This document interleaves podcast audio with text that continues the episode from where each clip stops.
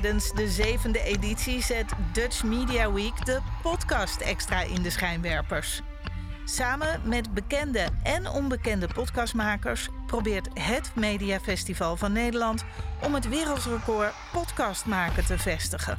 Als onderdeel daarvan stelt Dutch Media Week 2022 met grote trots aan u voor. Roos Tulen met de podcastserie Het is tijd voor kunst. Welkom en wat fijn dat je luistert, leuke luisteraar. Ik uh, ben vandaag voor het eerst in mijn solo-podcast. Want normaal interview ik kunstenaars over hoe zij succesvol worden in het maken van kunst. En hoe ze daar groot geld mee verdienen en hoe ze daarmee de impact op de wereld zo groot mogelijk kunnen vergroten. Ik ben Roos Tule en ik ben een ervaringskunstenaar. En daar wil ik graag al mee beginnen, want als ervaringskunstenaar ben ik echt op zoek naar ervaringen. En dit is een hele grote nieuwe comfortzone stretchende eerste ervaring dat ik dus hier in het wereldrecordpoging programma zit, vrij spontaan. En tegelijkertijd nog nooit een eerste solo podcast met mezelf heb opgenomen. Dus deze eerste keer is al een enorme ervaring. En dan komen we dus bij het ervaringskunstenaarschap, wat sowieso iets heel bijzonders is. Ehm, ik ben, ja, ik wil toch nog eerst even toelichten hoe ik hier terecht ben gekomen. Want Mirjam Hegger, zij is de expert op het gebied van podcasten en helpt ondernemers en kunstenaars om echt je weg te vinden in dit nieuwe medium. Want wat is dit een prachtig medium? Een medium waarin ik in jouw oor mag vertellen van dat wat hetgene wat ik het belangrijkste vind. Op een manier die ook echt bij me past.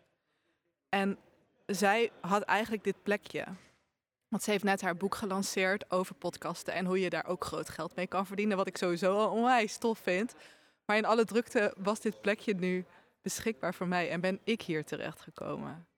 Nou, je hoort me al aan mijn stem van, oh, dit is allemaal nog heel spannend en juist uh, een grote ja, sprong in het diepe. En daar ben ik dan zo dankbaar voor. Want als kunstenaar hou ik ervan om nieuwe dingen te leren en jezelf uit te dagen en je comfortzone stretch groter en groter te maken. Want daar waar je oncomfortabel bent, daar waar je het gevoel hebt dat je eigenlijk het bijna pijn doet van ongemak, je juist ook uiteindelijk juist ja, je weg kan vinden in nieuwe dingen over jezelf en nieuwe dingen over de wereld leren.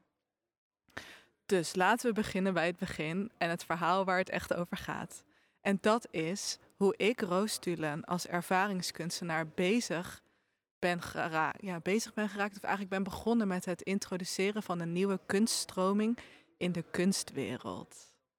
Dit is namelijk niet niks. Dit is iets heel groots, iets heel spannends, waar ik nu elke ja, seconde van mijn leven en elke seconde van de dag mee bezig ben, omdat ik geloof dat dit heel belangrijk is.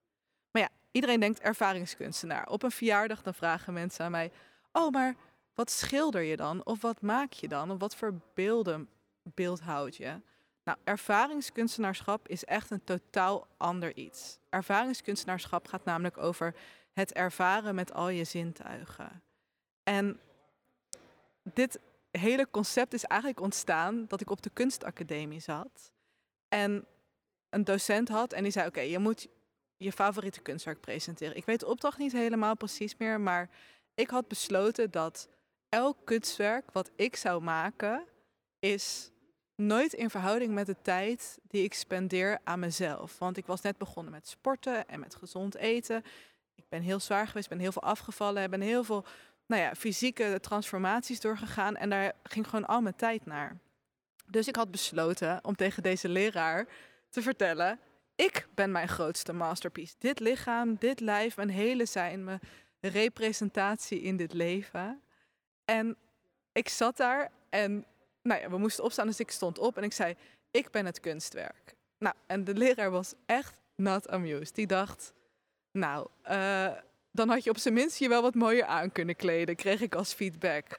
En dat heeft me zo getriggerd in de vraag: ja, maar wat is dan kunst? En moet kunst dan mooi zijn? Moet ik dan hier in mijn mooie gala-jurk theatraal een entree maken? Of is het ook goed hoe ik het ervaar en hoe ik het zie? Nou, dat masterpiece onderzoek is dus door blijven gaan. Want inderdaad, elke seconde van mijn leven, elke seconde van de dag spendeer ik aan de beste versie van mezelf worden en nieuwe dingen ontdekken, net zoals dat ik nu aan het doen ben. Het is echt een heel wild avontuur geweest. En ik wil je graag meenemen door de rit van de werken die ik gaandeweg heb gemaakt, naarmate ik dus steeds meer aan het ontdekken ben, ja, ben gaan ontdekken om ook echt te laten zien wat is dan ervaringskunstenaarschap? Nou, ik ben begonnen met een eerste werk, dat noemde ik kunstaderen. Dat was in een hele pikdonkere ruimte. Ik had mijn hele kamer donker gemaakt, want ik had, dacht, oh, ik moet die leraar dus laten zien wat ik bedoel, dat ik het kunstwerk ben. En toen heb ik, was ik helemaal naakt. En toen heb ik dus met blacklight verf stromen verf over me heen laten lopen. En die gaven dus eigenlijk allemaal hun eigen pad bewandelden die. Ja, en dat werk heeft me echt laten realiseren dat er zoveel passie en zoveel liefde en zoveel kunst en zoveel vrije expressie door mijn hele lijf stroomde. Wat ik totaal geen ruimte heb gegeven, omdat je altijd maar wil voldoen aan de lessen en de verwachtingen van docenten en de verwachtingen van de wereld. En nou ja, al die aaneenschakeling van ik kijk naar de wereld in plaats van wat er in mezelf zit. En het moment dat ik dus dat visualiseerde en dus letterlijk als een soort pulserende, kloppende aders vol met passie en kunst over mijn lijf te laten lopen en dat te laten zien in een videowerk en in een fotoserie, heeft mij laten realiseren dat ik wel gelijk had. Alleen liet ik het bij de eerste presentatie bij die docent niet gelijk zien dat, dat dat wat er aan de binnenkant zit en dat wat ik voel en dat wat er is, ook niet gelijk heel duidelijk aan de buitenkant te zien was. Nou, natuurlijk was dit een heel interessant gespreksonderwerp. Maar ik ging ondertussen door op de academie en uh, bleef nog vrij uh, in de discussie en in het gevecht tussen wat is dan kunst en wat is een ervaring en hoe kan je je eigen weg vinden en hoe kan je toch voldoen aan de verwachtingen van een vrij schoolse academie. En dat is hetgene wat ik denk dat heel belangrijk is, wat mensen zich moeten realiseren. Als je op een kunstacademie zit, dan gaat het er niet alleen over wat kan ik maken en hoe maak ik het. Maar op de Willem de Koning, waar ik zelf in Rotterdam heb gezeten, gaat het ook heel erg over wie ben jij en wat fascineert je en waarom fascineert je dat? En hoe leer je zo sterk mogelijk in je schoenen staan om echt te geloven en te staan voor dat wat je bent en waar je in gelooft. En ja, dat is hetgene wat voor mij die vier jaar eigenlijk hebben betekend. Want ik moest zo strijden omdat ik me zo anders voelde. Ik voelde me zo niet gezien en niet begrepen. Maar naarmate dat ik mezelf beter begreep en ik sterker in mijn eigen schoenen stond, kon ik dat ook beter overbrengen en beter laten zien, beter laten ervaren, waardoor er een totaal andere feedback terugkwam. Omdat het daarover gaat. Het gaat over als kunstenaar dat jij gelooft in wat je doet en waar je voor staat. En dan ga je de wereld laten zien: wow, jullie hebben hier misschien nog nooit naar gekeken. Maar nu, als je toch kijkt, heb je dit en dit wel eens gezien? Heb je dit en dit ervaren? Heb je wel eens op zo ernaar gekeken? Nou, en dat is dus echt het begin geweest van mijn zoektocht. En dus ook gewoon, ik heb zoveel gehuild op de academie. Want je wordt ook gewoon helemaal opengebroken. En tegelijkertijd heb ik zoveel overwonnen en zoveel, ja, echt leren staan voor wie ik ben en waar ik in geloof.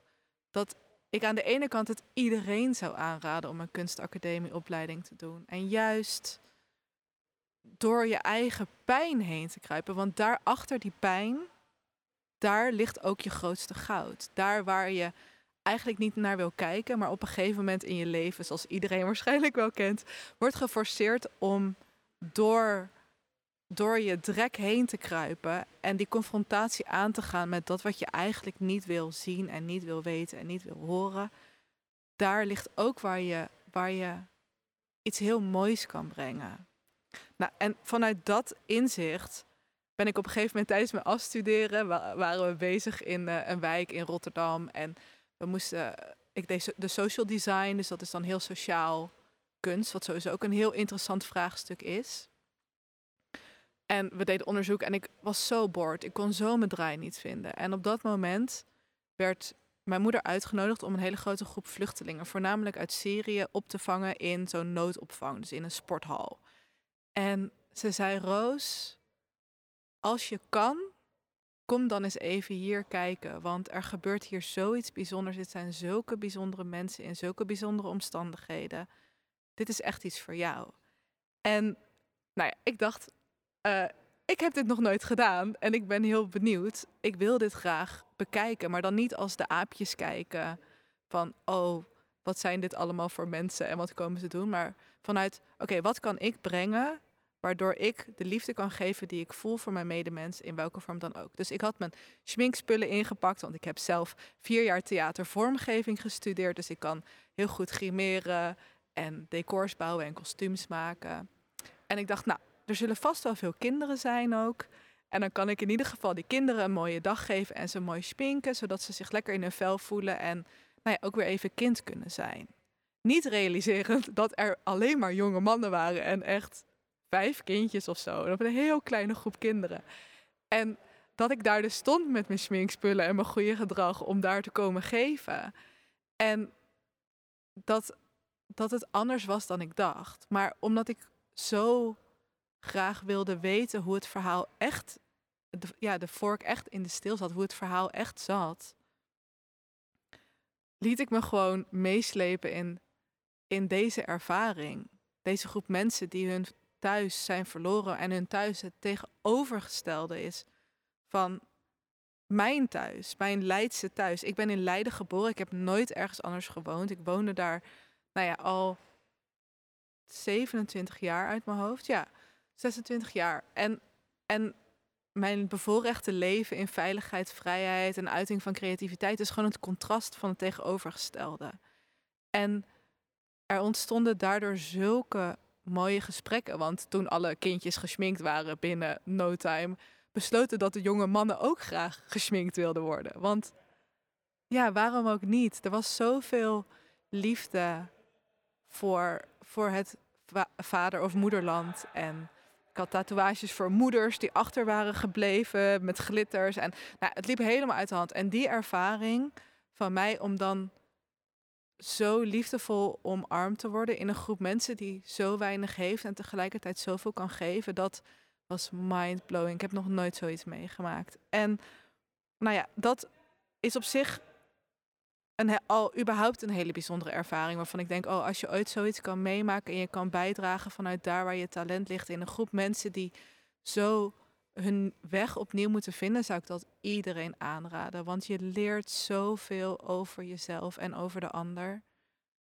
En die betoverende ervaring, die heeft op een gegeven moment ja, me de overhand genomen. Ik ben gewoon in volledige overgave negen maanden lang in deze groep mensen, 350 mensen, die gewoon hun thuis aan het zoeken waren, meegereisd. Ik sliep eigenlijk alleen maar thuis. Maar verder was ik gewoon de hele dag daar aan het helpen en aan het luisteren en aan het doen. En genieten en zingen en dansen en koken. Want in mijn ogen kan je je pas weer thuis voelen op het moment dat, dat je ook je eigen thuis weer voelt en de brug kan zien tussen de twee werelden die zo ver uit elkaar liggen. En ja, als ik er nu ook weer aan terugdenk, heb ik dus bedacht: oké, we moeten een traditionele maaltijd maken met de moeders die altijd kookten voor iedereen. En toen hebben we ontzettend veel geld gecrowdfund en bij elkaar geraapt en heel veel goede deals. En toen hebben we dus gewoon een heel groot diner gekookt. Een traditioneel diner van de afkomst van de mensen die dus daar in zo'n sporthal met elkaar uh, sowieso een periode van heel veel lange jaren met door de hel en weer terug uh, nog tegemoet moesten komen. En ik denk dat het moment dat we samen met elkaar aan het eten waren en juist die ervaring deelden van de twee verschillende thuizen, dus hun oude thuis en in het nieuwe thuis en die warme overbrugging en dat dat was echt zo fantastisch. Nou, en van het een in het andere project ging maar door en het was zo bijzonder dat we uiteindelijk negen maanden later ben ik helemaal niet naar school geweest. Ik heb helemaal niks meer aan school laten weten. Dacht ik, oh, nu, nu moet ik ineens afstuderen. En hoe kan dat nou? Hoe kan ik nou aan andere mensen laten zien, voelen en ervaren dat ik een ander mens ben geworden door deze ervaring. Dat de wereld me zoveel moois heeft gegeven. Dat, en dat ik zo verrijkt ben dat dat lesprogramma of een project in de wijk nooit te vergelijken is met dat wat ik heb gekregen. En dat is dus het allereerste ervaringskunstwerk geworden. Dat is het diner voor gelukzoekers geworden.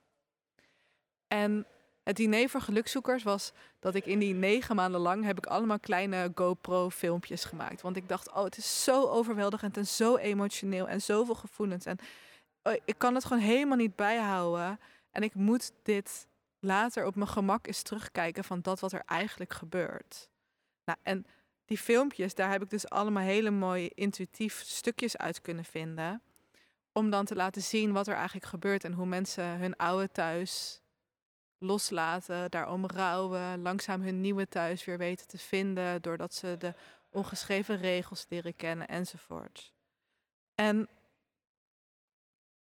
het diner voor gelukzoekers is dus een ervaring waar je aan een ronde tafel plaatsneemt en je zet een koptelefoon op. Je zit met z'n tienen aan tafel en je kent niemand. Of misschien de persoon met wie je bent gekomen. Er zit één gastheer of gastvrouw aan tafel van het project, van, die ook in de film zit. En er liggen allemaal rare bestekdingetjes en bordjes van de kringloop en bakjes en dingetjes. En allemaal ligt voor je en je hebt eigenlijk geen idee hoe je je moet gedragen. Nou, dan begint de ervaring. En dat is een, verschil, een combinatie tussen een hoorspel en videowerk op de tafel geprojecteerd. En je krijgt een hele berg verschillende maaltijden geserveerd die je heel snel moet opeten. En je krijgt de totale overprikkeling van al je zintuigen. En dat is dus eigenlijk hetgene waardoor je zo wordt overspoeld. Omdat je niet alleen maar hoort of alleen maar ziet wat je in de kunst heel veel ziet.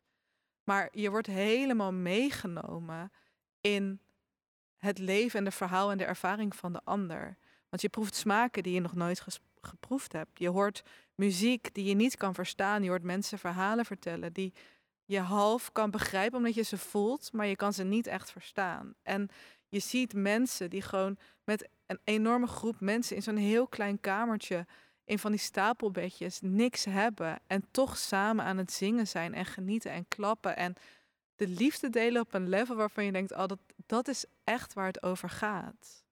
Nou, en het moment dat je dus dat helemaal hebt ervaren en je bent helemaal door die, dat kunstwerk heen gezoefd en je moet naar de gastheer kijken hoe je het eten en het drinken moet eten en aankijken, maar niet kunnen communiceren, maar toch vertrouwen op dat je veilig bent en gezien wordt voor wie je bent. Zorg ervoor dat je open gaat en dat je op een ander level naar jezelf gaat kijken. Omdat je, je realiseert je wat je eigen ervaringen zijn en je kan inleven in de, in de ervaringen van de ander. En het moment dat jij dus tegenover iemand zit die zoveel heeft meegemaakt waar je geen idee van had. En dan die persoon echt in de ogen kijkt. Dat is het moment dat er gewoon zulke diepe, ontroerende inzichten ontstaan omdat er ruimte is. Omdat we niet vanuit onze vooroordelen bril naar elkaar kijken, maar we kijken naar nu zijn we hier en dit zijn wij en ik zie jou echt en daarmee zie je mij. En dat vind ik dus een van de meest fascinerende dingen die er in de wereld is. Want we leren doordat we elkaar zien. En ik ga hierna nog een korte stukje vertellen over een aantal andere werken die allemaal hieruit voort zijn gekomen. En ook nog over hoe je geld kan verdienen met kunst maken. En gewoon over de vraag: wat is kunst überhaupt?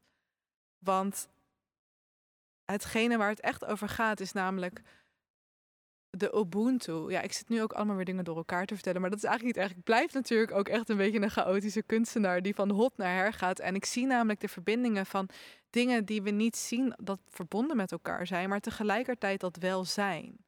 Dus als ik dan het moment aanspreek van het diner voor gelukzoekers, waar mensen elkaar aankijken en dan zichzelf spiegelen aan de ander en de ander zijn spiegel binnenlaten omdat ze daar voor het eerst naar kijken. Dat is echt zo'n mooi, open, kwetsbaar, emotioneel gevoelig moment. Dat, dat ze dat heel mooi hebben omschreven in Afrika, in de Ubuntu. Want daar zeggen mensen niet gewoon hoi als ze elkaar zien. Nee, daar zegt de een, ik zie jou. En de ander antwoordt dan terug, ik besta omdat jij me ziet. En dat concept vind ik dus zo waanzinnig.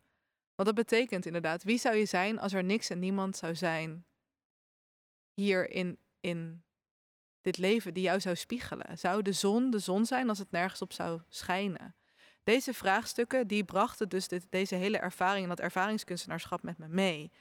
En ja, we hebben toen met het diner voor gelukzoekers meer dan 100 rondes gehad met tien mensen, dus meer dan duizend bezoekers die allemaal diepe emotionele open gesprekken hadden en nieuwe vriendschappen die ontstonden. En nu, als ik op een feestje ben en dan soms hoor ik dan dat mensen zeggen: ik heb zo'n bijzondere ervaring gehad in een kunstwerk, omdat het, het raakte op zoveel levels meer, omdat dus al die zintuigen gebruikt werden en het gesprek echt binnen kon komen, dat mensen daar gewoon ja, echt zo'n bijzondere ervaring van hebben dat het, dat het je bijblijft. En daarmee dus ook de rest van je leven voortborduurt op die ervaring die je hebt gehad.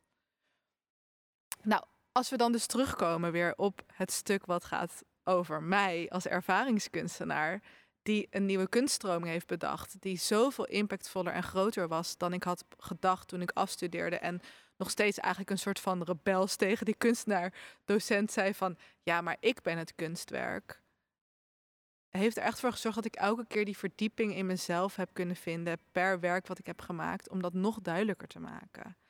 En nou ja, die ervaring van negen maanden in zo'n vluchtelingenfase helpen en ondersteunen, dat die transformatie naar die ik daar wat doorgemaakt, dat is zo verslavend. Dus ik wilde dat meer. Toen besloot ik om ehm, lichaamsbeeld te gaan maken. Ik dacht, wat is nou voor mij het verste weg van mijn bedshow. Iets wat totaal onmogelijk lijkt en tegelijkertijd zo haalbaar is als ik het werk doe dat er nodig is. En toen dacht ik, ik wil een bikini-model worden. Omdat je dat in deze wereld gewoon ziet als vrouw, gaat het over bepaalde schoonheidsidealen. En als je heel je leven zwaar bent, is het juist zo'n groot, ja, grote uitdaging om dan zo hard te werken dat je dus kan je dan dus ook op een gegeven moment een goal halen als een bikini fitnessmodel. Nou, ik besloot daar dus aan te beginnen en dat was echt de meest intense periode, want ik doe dan een jaar onderzoek om één kunstwerk te maken. Dus een jaar lang ging ik trainen voor grote billen. Je moet een beetje grote schouders als vrouw en nou ja, noem maar op. Dat is allemaal heel heel intens, want je moet heel goed op je voeding letten en heel zwaar trainen. En zeker ik, ik had gewoon best wel veel werk nog te doen om mee te doen met zo'n grote wedstrijd als het Nederlands kampioenschap uh, bikini fitness. En toen ik dus elf maanden op weg was ehm, en zo diep was afgevallen en zo ver voorbij mijn comfortzone was gegaan en mezelf zo ver had gepusht en gewoon geobsedeerd met een zware eetstoornis aan het uren trainen per dag. Heel, helemaal niet goed eten. En ik had ook gewoon niet de goede voorbereiding. Omdat mijn lijf gewoon, omdat het zo zwaar was geweest, niet zo gezond was. En ik me zo ver had gepusht dat ik op een gegeven moment dus op de eerste hulp terecht kwam. En ze zeiden, meid, als je doorgaat, dan is dit gewoon hetgene waarmee je per dag een dag van je leven inlevert. Nou, dat zijn natuurlijk best wel heftige keuzes. Want ja, ga je het dan opgeven of ga ik gewoon doorzetten? Dat is natuurlijk de vraag die je wil hebben. Ja, en ik wilde gewoon doorzetten. Maar ja, om echt elke keer een dag van mijn leven of een jaar van mijn leven in te leveren, dat is nou ook weer het niet per se waard voor de kunst. Ik ben bereid om ver te gaan, maar dat was echt te ver. Dus ik besloot, oké, ik moet dus nu hardcore falen voor het eerst in mijn leven, want ik ga dit gewoon niet kunnen afmaken. Ik kan die wedstrijd niet doen. En waarin we in het diner voor gelukzoekers heel erg naar elkaar keken en begrip voor elkaar kregen, ging dit project echt over mij en begrip voor mezelf krijgen. En dat inzicht is zo intens geweest, omdat ik gewoon wist dat het moment dat je echt daarin, in die diepe zelfreflectie moet toelaten, ik heb gefaald en ik kan er niks aan doen, ik heb geen controle, dit is wat het is is zo kwetsbaar. En ik ben nog nooit in mijn leven zo kwetsbaar geweest. En ik besloot me op dat moment door twintig fotografen te laten fotograferen. Omdat die ervaring van falen en zo kapot zijn en mentaal zo diep gepusht te zijn dat je gewoon zo geobsedeerd bent door eten, is, is een one in a lifetime chance hopelijk. En ook een hele relevante, omdat heel veel mensen te kampen hebben met eetstoornissen en andere ingewikkelde problemen die, die je hele leven kunnen beheersen. Nou, ik heb een oproep geplaatst op Facebook en ik heb gevraagd aan 100 of aan, nee, niet aan 100. Ik heb aan 20 kunstenaars gevraagd wie wil me portretteren. En die fotoserie, die is dus echt een ontzettende bijzondere ervaring geworden. Want dat betekende dat ik dus in mijn outfit aangekleed en wel aanbelde bij een kunstenaar. En dan eh, zei, oké, ik kom op de foto. En dat we dan de foto gingen maken die hij wilde. Omdat alles mag. Er was geen één spelregel voor de fotograaf. Ik had gezegd, ik ben in volle overgave. Whatever it is, dat gaan we doen. En ik ben dan bij, bij jong, oud, man, vrouw, super professionele fotograaf, maar ook heel erg hobbyist fotograaf geweest om me dus dan te laten portretteren. En die ervaring van het toestaan dat iemand anders naar jou kijkt en jou echt laat zien hoe de ander jou ziet, is een hele bijzondere ervaring weer. Dus dat was het ervaringskunstenwerk voor mezelf. Om zelf eens in die ervaring van het maken van het werk te stappen. In plaats van dat ik ervaringen voor anderen maak. Nou, je moet je voorstellen dat ik dus ook bijvoorbeeld bij een van de grootste seksfotografen van Nederland binnenkwam. En dat ik daar in een huis binnenkwam met overal dildo-machines en SM-foto's aan de muur. En gewoon echt heel bijzonder. En dat hij zei: Ik wil je graag in volledige overgave fotograferen, want dat is waar je het over hebt. En dat is ook een hele bijzondere ervaring dat je dat toelaat, die kwetsbaarheid. Dus dan moet je dus voorstellen dat ik dus daar op een gegeven moment naakt aan de muur vastgebonden stond voor echt een hele lange periode, meer dan een uur. Maar ik kan het me ook niet zo goed meer herinneren, want ik raakte dus helemaal in trance. En tot het moment dat ik echt heel diep in trance was, in overgave van ik ga dit doen, heeft hij me geportretteerd. Wat een fantastische foto heeft opgeleverd. Maar wat voor mij zo'n bijzondere ervaring was om je zo veilig en zo ver te laten gaan, omdat je hebt gezegd: ik doe alles. Gaat ook over het vertrouwen van de ander. En dat gaf me dus ook weer het inzicht dat ik misschien wel fysiek naakt ben op die foto, maar dat de kunstenaar echt naakt is. Want die laat zijn ziel zien, zijn creatieve zijn, creatieve makerschap. En ik merk gewoon dat dat pas echt kwetsbaar is. Snap je? Je kan iemand naakt, mooi, lelijk, dik, dun, dat vinden we ervan, maar het is vrij beperkt, want dit is gewoon naakt. Terwijl als iemand zijn diepe inzichten en verlangens en creativiteit en al die mooie dingen laat zien, is gewoon zo kwetsbaar wat je daarvan vindt. Want dat is persoonlijk. Daar, daar kan je. Dat zijn keuzes die je maakt. En je lijf heb je gewoon gekregen. Dit is het. En je kan je best doen door goed te eten en veel te sporten. Of juist totaal tegenoverstellen. Maar dat, dat is het. En nou ja, dat maakte me dus zo bewust ook dat schoonheid niet bestaat. Want schoonheid ligt in de ogen van de kijker. En tegelijkertijd, wie zijn we dan aan de binnenkant? En vanuit dat proces ben ik doorgegaan naar. Nou, we hebben het werk uiteindelijk twee bij drie meter, hele grote beelden allemaal laten printen. En op een heel groot plein tijdens de kunstroute geëxposeerd. En het laten zien van dat elk beeld contrasterend tegenover elkaar staat is zo mooi in relatie tot het concept waar het mee begonnen was. Waar ik als bikini-model op een podium in glitters, helemaal bruin gespoten, tussen net zoveel mooie meiden die net zo hard hebben gewerkt als ik. En dat er een jury is. Ja, wie is de jury überhaupt? Bepaalt, dit is de mooiste. Terwijl de mooiste er dus eigenlijk helemaal niet is. Nou, ik kan nog uren gepassioneerd vertellen over alle kunstwerken en de ervaringen en hoe het was. En daarvoor moet je eigenlijk de podcast sowieso luisteren, die ik nu allemaal aan het opnemen ben. Maar uh, ik wil je namelijk nu nog even doorvertellen naar het mensenstelsel, wat daaruit voortgekomen is.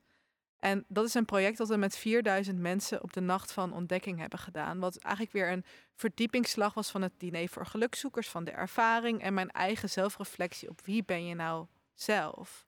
En dat is dat ze samen met z'n allen in het mensenstelsel een universum creëren. En iedereen is zijn eigen planeet, heeft zijn eigen ervaring, heeft zijn eigen ja, levenspad en zijn eigen talenten. En daarin zijn we heel de tijd met elkaar in beweging. Want we komen elkaar tegen, we hebben ontmoetingen, die stapelen weer op, die bewaren we weer. Daar, vanuit daar reageren we weer op anderen. Nou, noem maar op, dat is gewoon heel, heel ingenieus, ontzettend ingewikkeld gebeuren wat wij hier met z'n allen hebben. En wat nou als je inzicht maakt in wie iedereen nou aan de binnenkant is? Dus we hadden uh, enorm veel ballonnen en uh, ja, tussen van 1,60 meter doorsnee tot uh, eh, 60 centimeter. En iedereen mocht zijn eigen innerlijke belevingswereld visualiseren op zo'n planeet. Dus dat betekent dat we een heel groot universum met elkaar hadden. Waar je dus ook weer doorheen kon lopen als bezoeker. Want daarmee reageert alles en iedereen toch weer op elkaar. Nou, die ervaring van je vrij, vrije expressie en echt laten zien wie je bent, zorgt voor zo'n bijzondere, bijzondere ervaring. Omdat wanneer doe je dat nou? Je helemaal los laten gaan op een enorme ballon van 1,60 meter. En je denkt, ik voel nu dit. Mijn hand wil deze beweging maken. Dit is wat er nu uitkomt. En dit is het. Dit is wie ik nu ben. Nou, mateloos uh, rommelmakende, interessante ervaring. En uh, ja, dat, dat was gewoon indrukwekkend. Omdat je dan dus ziet wat er gebeurt als ze met elkaar een werk maken. Want het, in, in de nacht, toen het pikdonker was, eh, was het zo'n vette ervaring waarvan je denkt, jeetje, dit hebben we met elkaar allemaal gemaakt. En als één iemand het in zijn eentje had gedaan, had het er nooit zo uit kunnen zien. Nou, dat, dat is zeg maar een werk wat dan weer vertaalt naar die Ubuntu waar ik er net over sprak. En naar wie ben je in het individu en de ervaring voor met elkaar allemaal. Dat is gewoon zo top. Uh, en, en dat met elkaar op festivals en events doen, dat, dat heeft me gewoon zo geraakt. En dat brengt me dus weer bij het volgende project. Want dat is dat ik werd genomineerd voor de Hermine van Bersprijs. Maar het is best wel spannend, want ik maak dus maar één kunstwerk per jaar. En dat is ook best wel weinig en tegelijkertijd ook heel veel. En dat betekent dat ik een jaar lang onderzoek doe naar dat waar het echt over gaat. In het thema waar ik dus gefascineerd door ben. Dus dat is de vluchtelingenkwestie, dat is het lichaamsbeeld en het zelfbeeld dat we hebben en de fysieke mogelijkheden. Dat is dus de Ubuntu, wie zijn we in relatie tot elkaar. En nu mag ik exposeren in de Lakenhal, een museum die wat het grootste museum van mijn geboortestad is. En ik ben bevoorrecht weer, again, omdat ik daar mag exposeren als een van de weinige Leidse kunstenaars. En toen dacht ik, ja, dit is zo'n bijzondere ervaring. Waarom zou ik die ervaring niet delen? Hoe kan het nou dat we in een tijd leven waarin een curator bepaalt hoe we over 500 jaar naar de kunstwereld kijken? Hoe kan het nou dat één kunstenaar de hele maatschappij kan representeren. Dat kan gewoon niet. Het bestaat gewoon niet. Ja, mijn passie gaat helemaal weer aan als ik hier aan denk. Dit zijn hele rare dingen die we allemaal maar braaf volgen. En er zijn weinig mensen die daar tegen opkomen en zeggen: ja, maar hoe zit dit? En dan het tegenovergestelde wilde doen. Dus in plaats van dat ik in mijn eentje een werk maakte voor deze expositie, besloot ik om het aan te pakken met deze ervaring met zoveel mogelijk kunstenaars te delen. Dus ik heb 100 kunstenaars gevraagd: wat is thuis? Want dit was tijdens de eerste lockdown. En thuis is het thema wat in elk project weer terugkomt. Het gaat over het thuis vanuit de vluchteling, het thuis in jezelf, het thuis wat we samen creëren en nu het thuis thuis, wat echt je thuis is. Nou, je kan natuurlijk een kunstwerk maken en dat is hetgene wat ik gewoon heel interessant vind aan de kunstwereld. Is dat je een werk maakt wat je voelt, vindt of ziet, of een fascinerend materiaal wat je verder onderzoekt en zo. Maar ik vind het tof als er nog een andere laag in ligt. Dat het, waarom doe je dat dan? Waarom vraag je 100 kunstenaars? En ik heb dus 100 kunstenaars gevraagd, want vanuit de theorie The Wisdom of Crowds gaan ze er namelijk vanuit en hebben ze bewezen dat als je 100 mensen vraagt hoeveel M&M's zitten er in de pot, het gemiddelde is hoeveel er in de pot zit, om en nabij. Dus als collectief kunnen we een soort van bij de waarheid komen, terwijl een expert dat helemaal niet per se kan. Nou, dat zijn gewoon van die dingen die ik zo fascinerend vind. En kan je dan dus in een sociologisch, filosofisch thema als thuis, wat zo persoonlijk en tegelijkertijd zo van iedereen is, ook een gemiddelde vinden. Nou, dus ik heb brieven gestuurd, 100 kunstwerken terug ontvangen. En ben op zoek gegaan naar dat gemiddelde. Maar ook op zoek gegaan naar wat is dan kunst. En ook op zoek gegaan naar wat is dan een gemiddelde. En al die vraagstukken, want het gaat, het werk wat ik maak, die ervaringen gaan over al die lagen. Daarom ervaren we dit leven ook. Het gaat over wat je ziet, wat je voelt, wat je hoort, wat je ruikt, wat je proeft, wat je weet, wat je denkt, wat je. Al die dingen zijn allemaal verbonden. En nou ja, dat werk, ik heb dus 100 kunstwerken ontvangen op A5-formaat. Die heb ik geëxposeerd in het museum. En het terugsturen van de brieven was onderdeel van de performance art. Dus het was echt één grote performance slash ervaring van de postbode die de kunstwerken kwam brengen, de beveiliging die het werk ontving. En ik die dan de brieven openmaakte, het publiek wat dan weer kwam kijken en daar dan weer allemaal dingen van vond en discussieerde, is het dan kunst of niet? Ja, maar ze heeft zelf niks gemaakt, dus is het dan kunst? Nou, al die vraagstukken die werden allemaal bevraagd, zonder dat er per se een antwoord op was. En daar hou ik van. Ik hou ervan om dus de wereld een beetje zo aan de tand te voelen. En um, nou ja, na de expositie besloot ik, mensen zouden mogen ervaren hoe het is om op mijn plek te staan. Als er honderd mensen hun diepe, gekoesterde thuis met je delen. Op zo'n persoonlijk level, want ze denken oh, ik ben toch een van de honderd, dus ik laat zeg maar echt zien wat het is, is gewoon onbeschrijfelijk. Dus ik heb besloten om daar dus een boek van te maken. En een boek maken is niet niks. En dat brengt me dus weer vanuit, ik heb natuurlijk het hele verhaal verteld wie ik ben als maker en hoe ik hier ben gekomen. Maar tegelijkertijd, hoe ga je dan geld verdienen? Bij het diner verdiende ik geld omdat mensen een, tegemoetkoming deden voor het diner. Ik werd betaald om de mensenstelsel met die 4000 mensen te doen. Het lichaamsbeeld heb ik gecrowdfund voor 4.500 euro om dat te laten drukken. En nu kwamen we dus bij het boek, want een boek maken kost gewoon meer geld dan dat wat ik ooit in mijn leven hiervoor gedaan heb. Dus ik ben begonnen met een crowdfunding. En ik zei, ik heb, ik heb 100 kunstwerken en echt de, de ervaring van die brieven openen, dat is zoiets bijzonders. Ik wil dat delen. En toen hebben er dus weer honderden mensen geholpen om de crowdfunding rond te krijgen. En heb ik 13.500 euro gecrowdfund om een boek te maken. En ik kan je vertellen, dit is het eerste werk wat zeg maar tot me is gekomen. Waar alle puzzelstukjes die ik altijd al heel de tijd in mijn handen en om me heen had, in elkaar vielen. En dat ik dacht, oh, maar hier gaat het over. En voor degenen die kijken, ik heb hier ook het thuisboek bij me. Ehm, was dat echt iets onbeschrijfelijks. Want het gesteund voelen, dus dat honderd kunstenaars een kunstwerk stuurden, dat honderden mensen euro's gaven om een boek te maken. En dat ik een boek in mijn mind oog zag, wat er dus zo uit moest zien als hoe ik het zag. En dat met elkaar voor elkaar krijgen en dat ik het nu hier tastbaar in mijn handen heb, is zo onbeschrijfelijk mooi. Omdat het gaat over dat je ergens in gelooft. Het gaat over dat je ergens op vertrouwt. Het gaat over dat mensen willen helpen om jouw dromen waar te maken en daar zelf ook nog wat aan hebben. En zelf ook weer liefdevol daarin kunnen bijdragen en weer groeien van het bijdragen aan het groter geheel.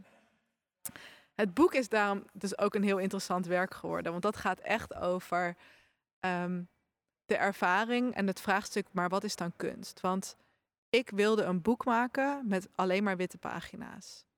Omdat je gewoon wil dat mensen het gekoesterde geheim op hun eigen moment kunnen openen. En in mijn ogen is dus de ervaring van de persoon die het boek openscheurt, die de eerste pagina openscheurt, dat is het kunstwerk, de rest niet. Ik heb hier, ik ga er even eentje bij pakken. Hier zo, even kijken. Deze moet ik hebben. Kijk. Deze gaat over het wisdom of crowds. Jullie kunnen het natuurlijk niet zien, dus ik zal het ook even, even uitleggen. Je ziet hier een pagina. En aan de ene linkerpagina staat een quote van het publiek. Jij maakt je eigen wisdom. Dit zijn allemaal dingen die mensen hebben gezegd tijdens de expositie. Je denkt dat je alles van thuis weet, maar eigenlijk weet je nog weer niks. Nou, dat zijn allemaal verschillende quotes waarvan ik dan denk dat dit bevraagt ook al de hele kunstwereld en de kunst. En het moment dus dat je, ik ga hem nu ook openscheuren, met een opener de energie vrijlaat van die ene pagina. Dit moment, wat ik nu doe in dit boek, ik scheur de pagina open op een manier waarvan ik denk, oh, wordt het wel mooi, wordt het lelijk, het rafelt. Dat is een ervaring die maar één iemand kan doen, want je kan maar één keer die pagina openmaken. En ja, het heeft gewoon heel lang geduurd ook voordat het Museum de Lakenhal heeft besloten om dit ook als kunstwerk aan te kopen. En dat is dus hetgene wat ik zo fascinerend vind. Het toelaten dat iets anders is dan hoe je het kent of denkt of weet, is hetgene wat, wat, wat, wat de verandering brengt. Wat een nieuwe kunststroming toelaat. Dus nou ja, na maanden discussiëren met de conservator en de moderne kunst en iedereen, heeft het museum uiteindelijk ook erkend dat dit dus een kunstwerk is, een boek. Dus daarmee hebben ze natuurlijk ook mijn ervaringskunstenaarschap erkend als zijnde, dit is echt iets. Dit, dit is iets wat we willen koesteren en bewaren. En daarmee hebben ze dus ook een fantastisch tijdsdocument in de collectie opgenomen, waarin dus honderd mensen tijdens de coronatijd in hun pure zijn hebben laten weten, dit is nu thuis voor mij. En dat is waar het voor mij ook over gaat. Dat we leven in een tijd waar alles heel snel nu en veel en moet en het gaat maar door. Terwijl het stilstaan bij één onderwerp, het stilstaan bij één werk en daar de tijd voor nemen. En daar met aandacht naar kijken met elkaar en te zien wie allemaal hebben bijgedragen. Dat is hetgene waar de wereld veel meer behoefte aan heeft. Aan het kalmeren van consumeren, kijken, pakken en moeten opnemen. En eigenlijk zo weinig daarmee doen. Want ik geloof dat dit werk, dit is mijn levenswerk tot nu toe. Omdat alles wat ik heb geleerd en alle pijn waar ik doorheen gekropen ben, alle diepe gevoelens waar ik mee geworsteld heb en op voortgebouwd heb, die zijn allemaal echt samengepakt tot een kunstwerk. En dat kunstwerk, dat heb je hier in je handen. En dat kunstwerk geeft weer inzicht dat als je dit ervaart en leest en weet en al die honderd kunstenaars en al die prachtige verhalen en al die gevoelens weer inleeft, verrijk je op zo'n diep level. Dat is onbeschrijfelijk. En er zijn gewoon maar een kleine selectie dingen in het leven die, die daarop gefocust zijn om jou te helpen groeien. En niet om het de rest te bagatelliseren en klein te maken en zo, maar als je zelf elke tijd dat je inderdaad op social media zit te kijken of dat je nu de podcast luistert, bezig bent om zelf te maken en net zoals ik nu extreem oncomfortabel hier zo dit aan het doen ben, maar ik geloof in dat het belangrijk is en ik geloof in dat de wereld moet begrijpen dat ervaringskunst zo belangrijk is en hoe dat werkt ja, dat is gewoon, dat is voor mij zoveel groter nog dan mijn eigen ongemak. Dat ik daar overheen durf te stappen en denk, dit is belangrijk, dus hier sta ik voor en dit wil ik graag met de wereld delen. Want het moment dat je zelf dat durft en durft voor te zetten op ehm, ja, de zoektocht die, die dat met zich meebrengt en het falen wat helemaal niet bestaat. Want je leert alleen maar, ik leer hier alleen maar hoe ik een betere podcast kan opnemen. Want de volgende podcast is natuurlijk weer totaal anders. Want het bouwt weer voort op de ervaring die ik nu hier, hier heb. En de lessen die ik dan leer, zoals nu hier zit ik in een ruimte waar constant mensen passeren. En daar ben ik gewoon toch van afgeleid. En dat is helemaal niet erg, want ik ben hier wel omdat ik geloof in wat ik doe. En ik ben hier om te leren dat de manier die bij me past, nog beter zorgt om de waarde nog groter in de wereld te kunnen zetten en te leveren. En er zijn gewoon een aantal kleine geheimen, want we komen al richting het einde van de podcast, die ik denk zo essentieel zijn voor ieder mens, in welke vorm dan ook. Want ik weet dat iedereen eigenlijk een kunstenaar is. En ik weet dat iedereen vanuit zijn eigen ervaringen zo iets moois te vertellen, te delen en te leren aan de wereld heeft.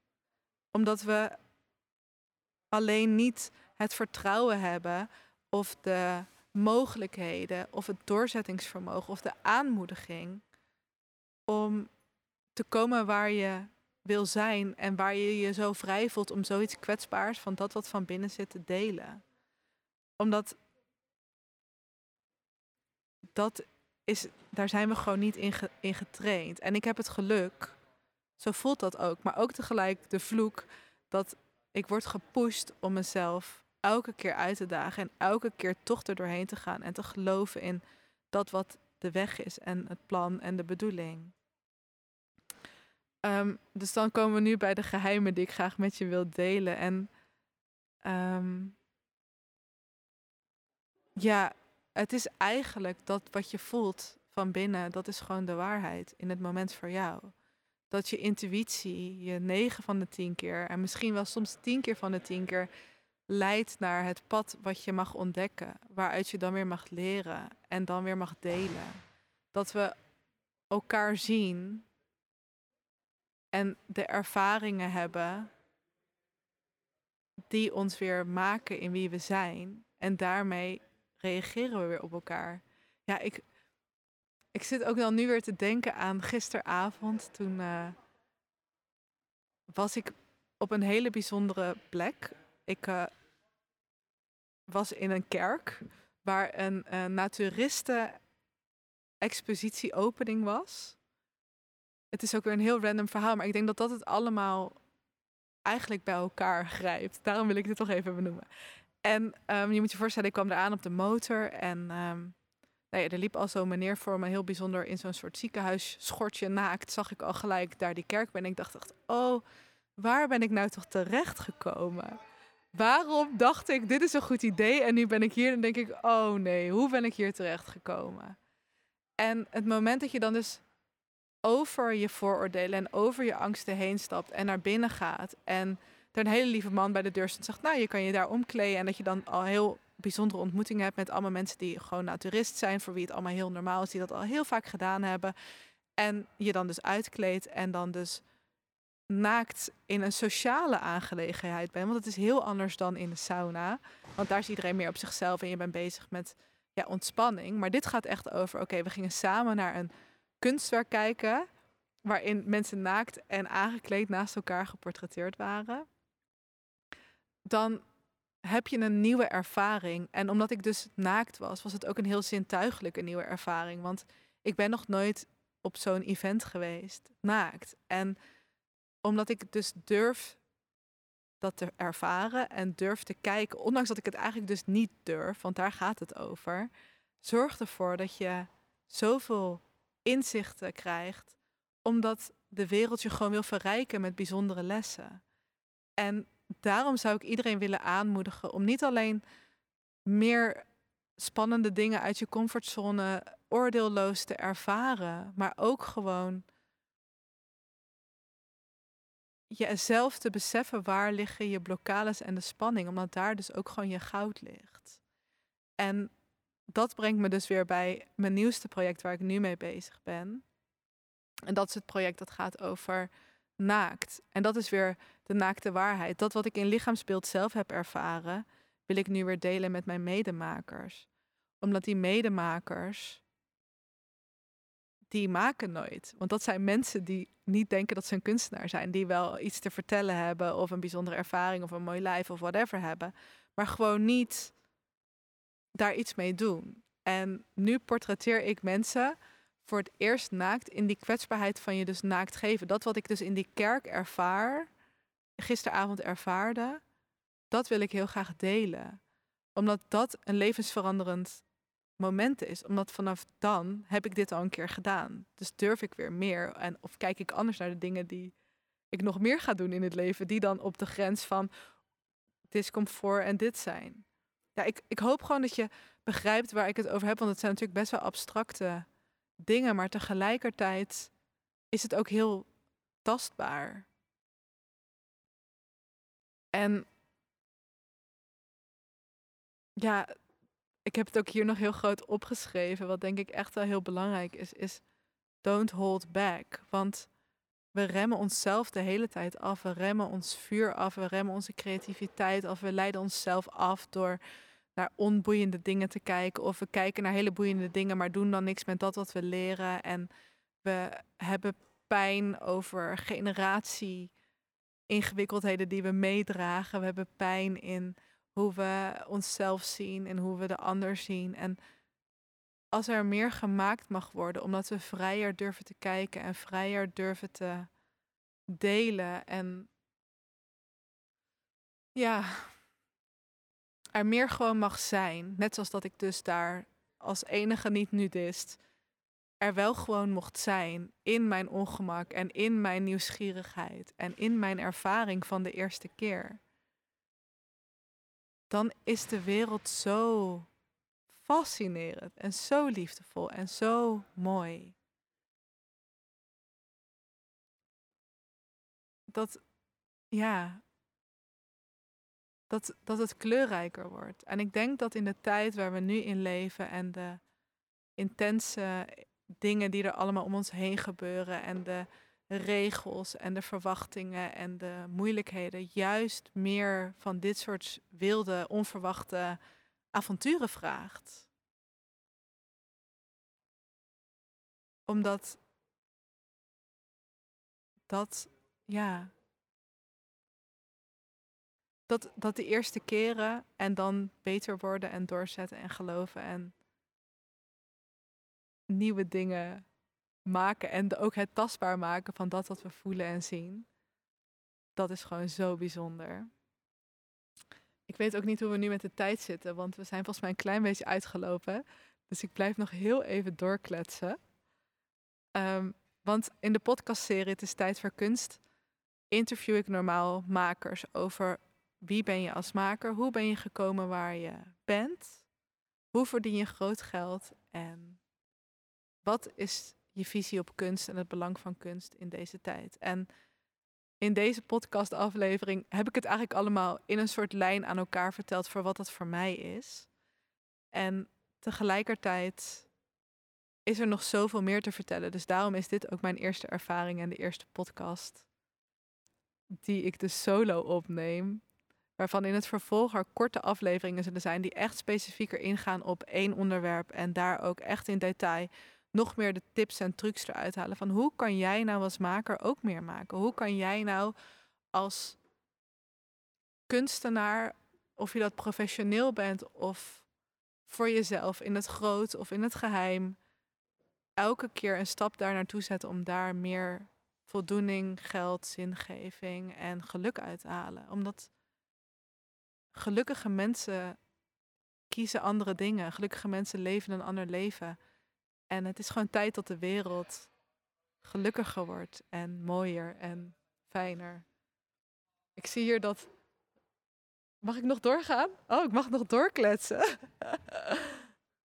Want ik weet niet, hoe lang hebben we nog? Nog 20 minuten. Wil je nog een interview met mij doen? Nog kletsen? Of zeg ik, heb genoeg? Ja, vind ik heel leuk als dat. Ja, dat is helemaal goed. We hebben namelijk nu het ware genoegen van de ervaring. Ik heb net Rick ontmoet, die is vandaag hier actief om uh, deze hele podcast recordpoging vast te leggen en te helpen in de techniek. En uh, ja, maar ook te ondersteunen. Want je moet je voorstellen dat ik hier dus er net zo zenuwachtig zat en alleen maar denk: oh my god, ik ben nu hier terechtgekomen en ik ah, maak er een zootje van. En uh, tegelijkertijd dan, nee, het komt goed. En uh, we zorgen voor je achter de schermen. En uh, je gaat er gewoon wat van maken. Want dat is hetgene wat ook gewoon heel mooi is in dit leven. Is dat we zijn helemaal niet alleen. We zijn met elkaar en samen. Dus, hi. Hey. Fijn dat je er bent. Ja. Jij gaat gelijk aan het knopje draaien waar ik denk ik er net ook aan had moeten draaien, of niet? En dan gaat hij wat harder, de oh, koptelefoon. Ja. Chill. En het ligt aan mij. Ik vind het altijd wel fijn dat hij redelijk hard staat. Ja, want dat had ik nu net. Toen dacht ik, oh, hij had eigenlijk wat harder gemoeten. want nu heb je zoveel achtergrondruis hier zo. Ja, ja. Ja, het is ook grappig dat je dan jezelf, je hoort jezelf. Eh, en dat is natuurlijk ook hoe de luisteraar jou hoort. Ja, ik heb Op het zich zelf nu wel, niet eh, gehoord. Oké, dus dat en nu wel of niet? Nee, ook niet. Dus Oké. welk knopje moet ik dan draaien? Eén van die drie. Eén van de drie. Probeer ze allemaal even. Oh, dat is beter. Gekke ervaring is dat, hè? Ja, maar ook gewoon dat ik dacht, oh, daarnet, dan zit je gewoon meer in de lucht te kletsen. Als je inderdaad jezelf wordt, dan is het ook wel beter. Kijk, luister, dit hele concept over kunst en ervaren gaat over leren, leren, leren. En nu denk ik, oh, had het even moeten aangeven daarnet. Want dit is heel fijn, maar het is super fijn om het nu nog even zo door te pakken. Want zo leer je ook heel snel. Precies, ja. ja. Doordat je me een gouden tip geeft. Ja. Hoe is dat voor jou eigenlijk om te leven? Je bent zelf ook wel echt een creatieve podcastmaker. Sp- Ik sprak jou er net een beetje. Hoe, hoe is het voor jou om je te kunnen uiten in een creatieve uitingsvorm? Ehm, ja, ik, ik zit vooral te denken, ook toen ik net naar jou luisterde, toen dacht ik van, wat is nu eigenlijk mijn, eh, of, hoe presenteer ik mezelf eigenlijk in de dingen die ik maak? En dat is denk ik een zoektocht die heel lang kan duren voordat je er echt achter komt. Misschien kom je daar wel nooit achter. Maar eh, ik denk toch, het heeft ook wel te maken met hoe je normaal gesproken in het leven staat. Dus als je niet bezig bent met iets creëren of zo. En als je dan, denk ik, redelijk nou ja, ik ben niet de persoon die altijd de voorgrond pakt of weet je wel. Dat, eh, en ik denk dat in de dingen die ik maak, dat dat daar ook, dat dat ook eh, daarin doorklinkt, zeg maar. Dus daarin ben ik ook niet echt zelf super hard degene die veel eh, wil, wil te horen wil zijn of zo. Dus ik ben dan liever te horen in een bepaalde montage of in een, eh, in een in de keuze voor een bepaald muziekje of weet je wel. Dus dat dat dan de manier is om een stempel erop te drukken eigenlijk. Ja, en dat vind ik dus echt een heel interessant aspect ook. Omdat mijn werk gaat eigenlijk over iets wat ik ondervind en waar mensen dan naar mij kijken. En dan tegelijkertijd gaat het helemaal niet om mij. Want het gaat om dat wat Mhm. erachter ligt. Maar als ik niet opsta en zeg, hey, kijk eens hierheen. En dan soort van onzichtbaar wordt en laat zien waar het echt over gaat. Kan het eigenlijk niet bestaan. Maar bij jou is het natuurlijk dan eigenlijk eenzelfde variatie. Maar dan nog op een technischer aspect. Met Mhm, ja, hoe kan je het zo mooi mogelijk het verhaal vertellen? ja. dus je moet, de eerste stap is toch inderdaad wel die aandacht eh, trekken. Heb je daar moeite mee? Of, eh? Nou, in mijn presentatie en in mijn zijn lijkt dat alsof, alsof ik dat fijn vind. Maar ik ben echt een mega kluizenaar die altijd zo denkt, nou, hè, als het gewoon... Ja. Ik gewoon hier, ik wil heel graag wel echt mezelf zijn. En met mezelf zijn betekent dat mensen kijken. Want hoe meer je denk ik jezelf bent, hoe meer mensen je zien. En dat is ook hetgene wat zo spannend is aan jezelf zijn. Want daarmee word je ook, ja, dus zichtbaarder. Terwijl je eigenlijk minder zichtbaar wil zijn, omdat het heel kwetsbaar en persoonlijk is.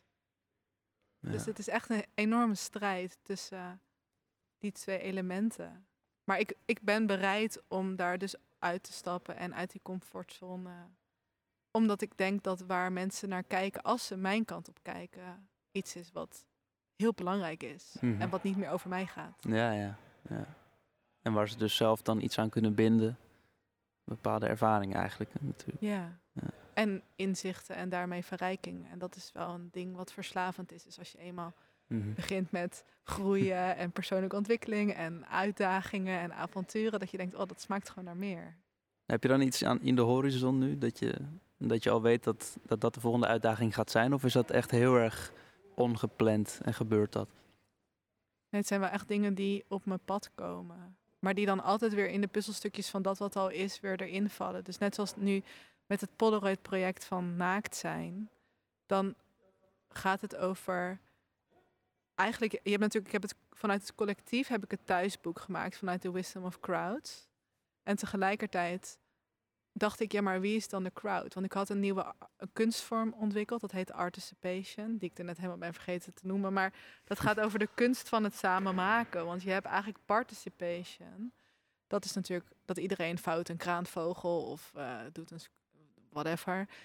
En tegelijkertijd is participation de autonome intrinsieke motivatie van het individu aanspreken en vanuit daaruit creëren. Maar wie is het individu als mensen niet eerlijk naar zichzelf kijken? Wie is de persoon als hij eigenlijk alleen maar de verwachtingen van anderen nakomt en het dansje doet dat verwacht wordt, als je niet je eigen ja, autonomie. ja. En dan komt er dus weer een nieuw project uit van wat naakt heet en dat gaat over de naakte waarheid. En dat betekent dat je echt naar jezelf moet kijken. Wie ben je? Hoe zie je jezelf? En hoe ga je dat dan weer delen met de wereld? Ja. En dat, en dat is die eerste ervaring van dat voor de eerste keer doen, net zoals nu voor mezelf. Ja, dat is gewoon ongemakkelijk. En ik denk dat het goed is om dat juist te laten zien. En dat daar iets zoveel schoonheid in zit. Net zoals nu voor mij, dat ik dus de eerste podcast alleen en dan gelijk forever opgeslagen in een poging tot een wereldrecordpoging. Maar juist dat moment dus te laten zien van ja, toen was ik daar. En dan over tien jaar als we terugkijken, zien waar ik dan sta, is eigenlijk het kunstwerk. Ja. En, en eh, op je bek gaan? Daar ben ik heel goed in. Heel erg Is dat ook veel. deel van de, van de, van de soort van eh, kick? Ja, Dat dat kan het. gebeuren? Of dat het, het gebeurt dat altijd. Het gebeurt? Het gebeurt gewoon altijd. Ja. Ja, en het is een soort van mijn grootste angst. En tegelijkertijd weet je dat het altijd gebeurt. En het gebeurt altijd op het moment dat je niet kijkt of het niet verwacht. In alles in het leven. Dus ik ben eigenlijk een soort van op zoek naar... Oké, ergens ga ik vallen. En daar ligt de grootste les. Maar ik weet Ja. niet waar. En ik probeer gewoon stap voor stap. En dan kom je dichter bij je intuïtie en je gevoel omdat die je eigenlijk leidt. En we hebben dat een beetje afgeleerd. Tenminste, ik heb dat extreem afgeleerd. En nu langzaam begin ik dat weer aan te leren. Omdat je intuïtie je gewoon dingen laat zien die je wil leren, blijkbaar. Ja.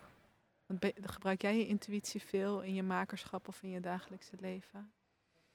Ja, ik, ik, ik eh, denk daar wel eens over na. Dan, ik weet nooit zo goed wat eh, intuïtie is en wat experiment is. Dus soms denk ik van, oké, dit heb ik nu op, op eh, intuïtie zo gemaakt, bijvoorbeeld. Maar dan kan ik ook wel denken van, ja, maar, maar het was eigenlijk ook een experiment om, om het zo te doen. En blijkbaar werkt dat, of, of niet. Eh, maar is dat dan in, echt intuïtie? Of, dat weet ik nooit zo heel goed eigenlijk. Nee, Snap je wat ik bedoel? ja, ik snap wat je bedoelt, maar best wel interessante eh, vergelijking dat je dan ook zegt experiment en intuïtie. Omdat ik heb het idee, ik ga nu een project doen in de Lakenhal en dat, zij hebben daar een expositie over intuïtie en dat was dus ook de vraag, wat is dan intuïtie? En ze omschreven dat heel erg, ja, dat is iets vloeiends. Maar intuïtie is bij mij juist heel erg zwart-wit. Het is de keus, we gaan rechts of links. Hm. En heel erg in het moment voordat je erover nadenkt dat je iets voelt. Maar experimenteren is net weer een vlak daartussenin. Waarin je een soort van leidt, maar toch ook nadenkt en toch weer laat. Ja, maar wat gebeurt er dan? Dus dat is Mhm. eigenlijk net weer zo'n tussenterm.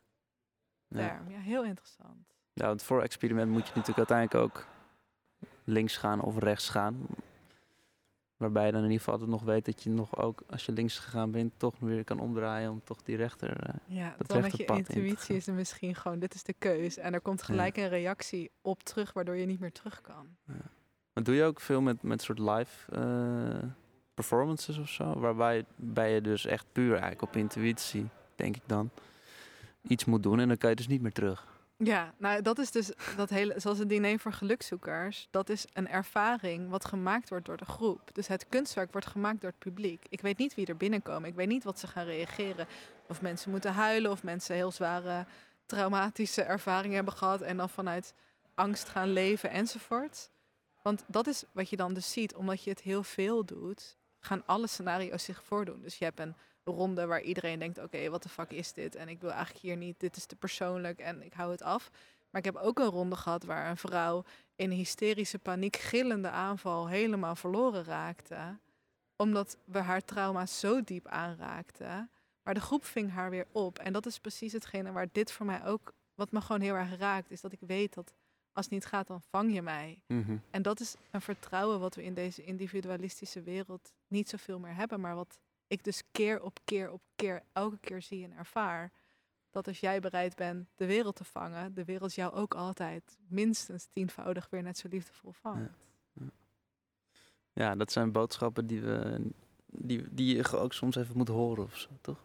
Ja, Gewoon en het, denk om ik het niet te vergeten. Gewoon, eh, Ja, het is meer dat je denk ik ook het ziet, maar dan weer het niet zo bij stilstaat als je Nee. er niet zo op gefocust bent. Al nu hoor je het misschien en dan mhm. zie je het weer meer. Hoe vaak Ja. we eigenlijk elkaar willen helpen of vangen of ondersteunen of Ja. aanmoedigen. Ja, iets valt je pas op als je er ook, als, als je er ook weer even van bewust bent. Ja. ja, en dat is denk ik dat hoe meer zintuigelijk de ervaring is, hoe dieper het opvalt, hoe meer je het weer terugvindt. En dat is waarom dat ervaringskunstenaarschap ook echt die stroming is. Hadden gewoon een podcast, ik zit alles gewoon veel beter samengevat nu hier te vertellen, maar dat is denk ik hetgene waarom het ook een kunststroming zou moeten worden en aan het worden is. Omdat we het allemaal zo los zien, maar het is allemaal niet zo los. Ja. Ik heb nog een andere vraag. Ja. Gisteren werd die namelijk hier ook aan tafel besproken. En eh, de meningen waren verdeeld. Eh, en ik ben benieuwd hoe jij erover denkt. De, de stelling werd opgewerpt: eh, kunst moet moeite gekost hebben. Dat is een hele goede vraag. En de eerste reactie van een van de eh, mensen aan tafel was: ben ik het mee oneens. Want kunst kan ook nu ineens ontstaan, patsboom, en het is er. En dus dat heeft dan misschien een seconde, bij spreken, werk gekost. Maar dat is dus het hele punt dat dat het niet is. Ik vind het een heel interessant vraagstuk. Want je hebt de vraag. Het is eigenlijk de vraag: moet, moet de kunstenaar lijden om goed werk te maken? Dat is denk ik eigenlijk een vertakking van de vraag van wat Mhm. je heel veel ziet. En dat komt dus uit de periode, wat ook super interessant is in de tijd waar we nu in zitten. Is dat kunst kwam van pijn. Wat ik ook daarnet ook zei, van we komen door duisternis heen of door zware tijden en daar komt vaak ook werk uit, omdat je daar inzichten uit hebt. En die inzichten zijn eigenlijk het meest liefdevolle wat je in je leven hebt, maar je bent wel eerst door die shit gekropen. En ik heb dus ook in de podcastserie die ik van het is tijd voor kunst is het ook een heel relevante vraag van ja moet je dan lijden of moet je arm zijn om goed werk te maken is een autonome kunstenaar inderdaad iemand die net zijn boterhammetje kan betalen en op straat leeft beter dan iemand die multimiljonair is en eh, biljoenen omzet met zijn werk. Nou, dat is Hmm. een heel interessant vraagstuk, omdat in de Renaissance is op een gegeven moment natuurlijk de Gouden Eeuw begonnen. En da dat is het moment waarin vakmanschap en conceptueel los van elkaar is gekomen. Vroeger was kunst gewoon een vakmanschap. Je schilderde een portret en de een was er beter in dan de ander. En de een liet het op een andere manier zien dan de ander. En dat onderscheidde de, het, het kaf van de koren, zeg maar. En nu komen we in een tijd waarin kunst alles is geworden. En dat begon in de renaissance. En dat was dat mensen ook dus conceptuele ideeën en visualisaties van dat wat zich representeerde in de maatschappij. Alleen alles wat je doet komt niet uit het nu in het moment. Dus als iemand in een seconde een werk maakt, is dat omdat hij 50, 30, 20 jaar al leeft en het allemaal opbouwt tot die ene seconde. En daarom kan het bestaan. En daarom zijn dat al die ervaringen op elkaar om een werk te maken. En de vraag is, hoeveel heeft iemand meegemaakt en hoeveel verschillende van dit soort secondenwerken kan je maken? Want het komt door je heen. En je hebt dan ook nog het verschil dat we als collectief verbonden zijn. Daarom heb je die hele beweging van mensen en kan de een soms hetzelfde idee hebben als de ander, omdat je dat uit het collectief pakt. Kijk, dat zijn ideeën die dus van onze hele mensheid komen. En dat is inderdaad misschien een seconde idee wat je kan pakken of niet. Maar dan moet je alsnog het werk doen om het te realiseren en tastbaar te maken. Dus dat zijn gewoon heel interessante vragen die allemaal zo hun eigen, ja, eigen inzicht hebben. En ik had Martijn Engelbrecht gesproken. Hij is een van mijn grote voorbeelden binnen Nederland. Die eh, eh, als ervaringskunstenaar is begonnen, maar nu eigenlijk woordkunstenaar is. En hij zei, kijk, kunst is eigenlijk zingeving. En het komt omdat ik er zin heb om te geven. En dat maakt het dus al de moeite waard. En als iemand ergens zin in heeft, dan is het belangrijk dat het er is. Dus dat zou eigenlijk de motivatie moeten zijn. En als jij een goede marketeer bent en je kan het goed verkopen, kan je alleen maar meer mooie dingen maken. Mhm. Dus is het fijn als meer makers meer kunst zouden maken en meer geld zouden verdienen. Want daarmee kan je een grote beweging in de wereld creëren. Maar ja, aan de andere kant is het ook interessant omdat de wereld nu kunst gaat gebruiken van oké, dit is een tool die de wereld kan veranderen. Omdat zoals bij mijn ervaringen verander je letterlijk mensen, omdat ze iets ervaren wat ze nooit eerder hebben ervaren. Maar tegelijkertijd wordt het ook weer misbruikt door gemeentes en die huren dan een goedkope kunstenaar in om een projectje te doen in een wijk wat extreem problematisch is. En Mhm. dan komt er een mooie knutsel of whatever uit. Maar het pakt niet het probleem bij de bron aan. En de kunstenaar kan misschien de bron wel aanwijzen. Maar het gaat echt over die balans vinden tussen... ja, wat is dan weer kunst? En wat is gewoon een sociaal werk? Wat is een project? Wat is... Ja. Dat zijn natuurlijk ook weer vraagstukken die ook allemaal daar met die vraag weer meekomen. Ja, ik ben het helemaal mee eens, inderdaad. Ja, wat is jouw visie erop? Nou ja, wat jij zegt. eh, moeite is. eh, ja, wat is, wat is ook moeite dan in dat opzicht? Maar als jij iets maakt, dan is dat blijkbaar iets wat je kan maken doordat je al zo lang leeft. En dat je die ervaringen hebt. eh. en eh, ehm, ik dacht nog, ik had laatst een gesprek met een vriend van mij. Die, eh, en wat het, ik vroeg aan hem van wat maak jij nu? Want hij, hij is nu aan het afstuderen, zit in zijn master mixed media in, in Gent. En ik vroeg van wat ben je nu mee bezig? En hij zei van ja, ik ben eigenlijk steeds meer gewoon schilderijen aan het maken. Omdat hij zegt van ja, ik, wil, ik, ik, ik merk nu gewoon dat ik iets, iets tastbaars wil maken. Iets wat mensen gewoon letterlijk aan de muur kunnen hangen. Eh, iets waar een markt voor is. Mensen kopen schilderijen. Eh, omdat hij nu in een fase zat dat hij denkt van... Als ik iets maak wat uiteindelijk heel weinig of niemand bereikt... of misschien alleen mijn ouders en mijn zus... dan is het eigenlijk een soort hobby. Terwijl als ik iets maak wat mensen kunnen kopen en aan de muur kunnen hangen... dan ben ik een kunstenaar. Terwijl dat is natuurlijk een hele... Ik zie jou kijken, van daar kan ik heel veel over Ja. dat is zo'n interessant vraagstuk. Ja, in, in de podcast komt ook heel vaak bij mij terug van... maak je het inderdaad voor jezelf en ben je dan een kunstenaar? Of maak je het dat het wel echt gezien wordt? En dat dat eigenlijk ook kunst maakt. En ik denk, ik persoonlijk ben daar een voorstander van. Want anders is het meer een persoonlijke ontwikkeling inderdaad. En Mhm, ik zou ja. het dan niet een hobby willen noemen, want het kan nog steeds diezelfde diepgang en reflectie. Maar dat de wereld zich eraan mag spiegelen, is hetgene wat het kunst maakt. Wat ook in mijn boek heel mooi omschreven staat van ehm, de directeur van het museum, die ook zei: het moment dat je je emp- empathisch inleeft in de ander, dat je empathie voelt voor dat wat de ander laat zien of voelt of ervaart. En daarmee een andere kijk weer op jezelf hebt. Dat is hetgene wat het kunst maakt. Mhm, ja. En dat betekent inderdaad dat je ouders, die hebben je al zien groeien en zo. En ik denk dat het juist gaat over die kringen daarbuiten. Maar het voelt ook als, dit boek voelt als een kind, wat ik heb gebaard. Omdat mijn ziel en mijn zaligheid van mijn hele leven zit erin. Dus het is ook niet zoiets als, ook doe een bedrijf bouwen over iets wat ik een tof product vind en ik zet dat op de markt. Nee, dit Mhm. gaat echt over elke seconde van mijn leven. Precies Ja, wat ik ja, net zei, ja, ja. Is hoe ik nu hierin sta, Maar dan heeft kunst dus altijd iets autobiografisch in zich. denk ik. Of in ieder geval eigen perspectief. Want je hebt ook zo'n kunstwerk en dat is dan het mooiste blauw wat ooit gezien is. Wat mensen Mhm. dan. Maar dat komt ook omdat die persoon dat heeft gezien. Vanuit waarschijnlijk kinds af aan gefascineerd is geraakt door die kleur. Omdat hij dit en dit heeft meegemaakt. En daarom dat en dat. En dat heeft geleid tot dit kunstwerk. Want ik zou nooit dat kunstwerk kunnen maken vanuit het leven wat ik nu heb. Maar ik kan wel verrijkt worden doordat hij dat werk heeft gemaakt. Of Anish Kapoor die het zwartste zwart, wat gewoon een zwart gat wordt, heeft bedacht, gevonden. Ja, wat is dat zwarte dan? En wat doet je oog als het wendt aan het donker? Kan je dan zien en dat je dan... Nou, dat, dat ontstaat door de levens die mensen hebben. En daarom is iedereen ook anders en heeft zijn eigen ervaringen. Maar we delen best wel weinig. Behalve dat we delen wat we aan het eten zijn in het restaurant en Nee. hoe leuke huisdieren we hebben. En we kijken daar ook vooral naar. Omdat, omdat het ook heel kwetsbaar is. Want je laat wel zien van, oh ja, als kind heb ik deze nare ervaring gehad. Of ben ik hier bijna verdronken en daardoor heb ik het blauwe van het blauwe gezien. En Mhm. daardoor kan ik nu hier een werk over maken wat mij weer hield. En hopelijk andere mensen weer een stap dichter bij het hele brengt.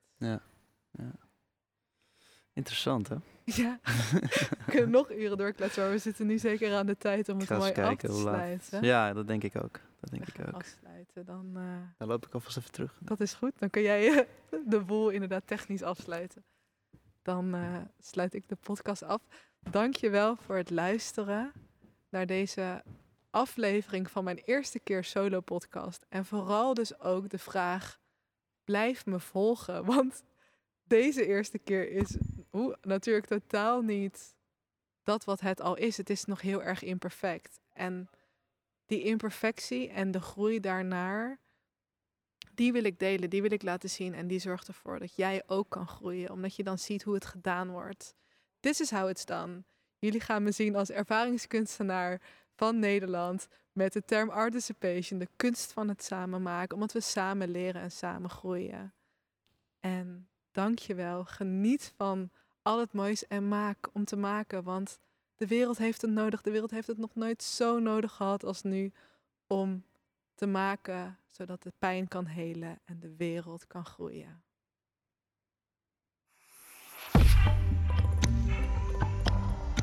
Je luistert naar de recordpoging podcast maken van Dutch Media Week 2022. Binnen enkele ogenblikken staat de volgende podcast voor je klaar.